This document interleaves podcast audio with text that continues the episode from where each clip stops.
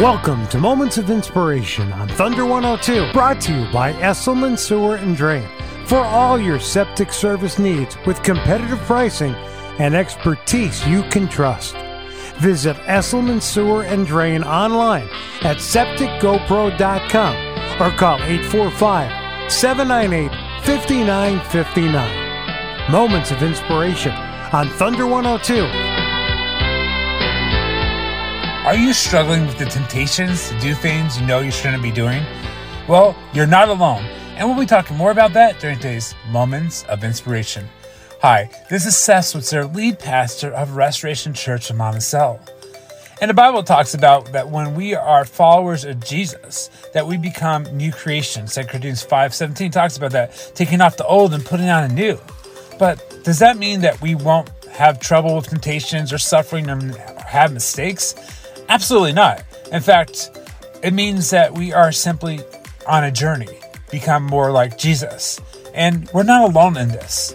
We can live full lives on this journey that God has intended for each one of us today. First of all, simply by giving our lives to Him.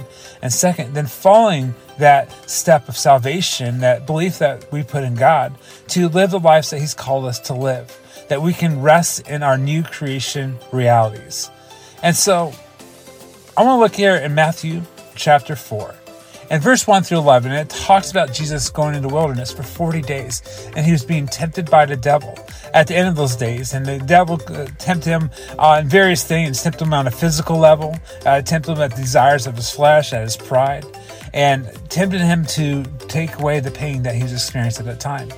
And Jesus was able to stand up. In fact, he said to him, Away with you, Satan, for it is written, Worship the Lord your God and serve only him. Then the devil left him, and suddenly angels came and waited on him. See, Jesus was empty and suffering on many levels. Jesus was hungry, empty, and suffering physically. He was disconnected and suffering mentally. He was alone. But John 14:30 says, "I will no longer talk much with you, for the ruler of this world is coming, and he has nothing in me." Jesus says that the enemy has no hooks in him. So, what's your hook? What's the bait that you often fall for? That you keep on falling to temptation, falling back into that thing you know you shouldn't be doing. See, our battles will always be won in the presence of God, not before the presence of people. So, first, we got to check our motivations. Why are we fighting the battle in the first place? And understanding that truly we're going to only have victory through God. Seasons of emptiness and suffering always present themselves with a choice an invitation to intimacy with God or an invitation to temptation. See, we can't handle the sin. We must be quick and firm in our response. Let me give you three things that temptation does to us. First, it targets the desires of our flesh. Again, Jesus was hungry and he was in need. Listen, our time, hardship, and deprivation makes us vulnerable. But Jesus showed us how to fight back as new creation people. See, Philippians 4:19 says, "And my God will fully satisfy every need of yours according to his riches and glory in Christ Jesus." So we have to check our physical hunger versus our spiritual intake. Take in the Word of God so that during temptation, your foundation of faith, hope, love will give you a firm place to stand. So, temptation often targets the desires of our flesh. That's the hook that temptation has in so many of us today. But temptation also targets our pride. See, we all have a real need for love and admission and encouragement, but what we do not need is flattery or self worship. We need to understand that yes, it's good to be recognized. It's good to have those close around us that truly love us. And, and those are all things are great, but we have to be careful of the flattery and self worship that pride offers each one of us. Philippians chapter 2, verse 7 8 says, And being found in human form, he humbled himself and became obedient to the point of death, even death on the cross. So instead of pride, I encourage you to choose meekness. It's not a lack of power, it's having power, but choosing humility, having authority and choosing submission. We are called to the same meekness as a new creation. And then temptation only not only targets desires of flesh or targets of pride, it also targets our desire to avoid pain. Satan tempted Jesus by promising a shortcut to avoid the pain.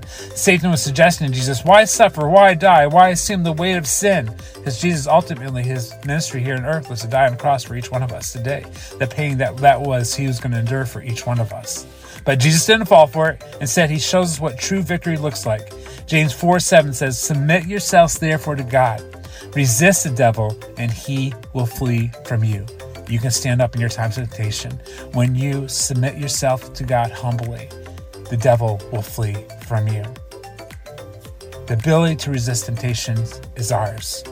Resisting the devil and choosing intimacy with God is choosing lordship and worship of Him. So, what's your hook? Declare victory today by leaning into the one who is sovereign. Romans 1 1 says that there's therefore now no condemnation for those who are in Christ Jesus. So today, lean into that intimacy with your Creator and Heavenly Father, meditate on His Word, declare the truth and faith, and put your belief and love in the Lord. Let us know how we can be praying for you at rechurch.tv. That's rechurch.tv. Thank you to Esselman Sewer and Drain for presenting Moments of Inspiration. For all your septic service needs, Esselman Sewer and Drain gets the job done. Visit septicgopro.com or call 845 798 5959. You can listen to this and all episodes of Moments of Inspiration on podcast by going to radiobold.com and clicking on the podcast button or on the free Radio Bold app. Join us next Sunday morning at 8 for Moments of Inspiration on Thunder 102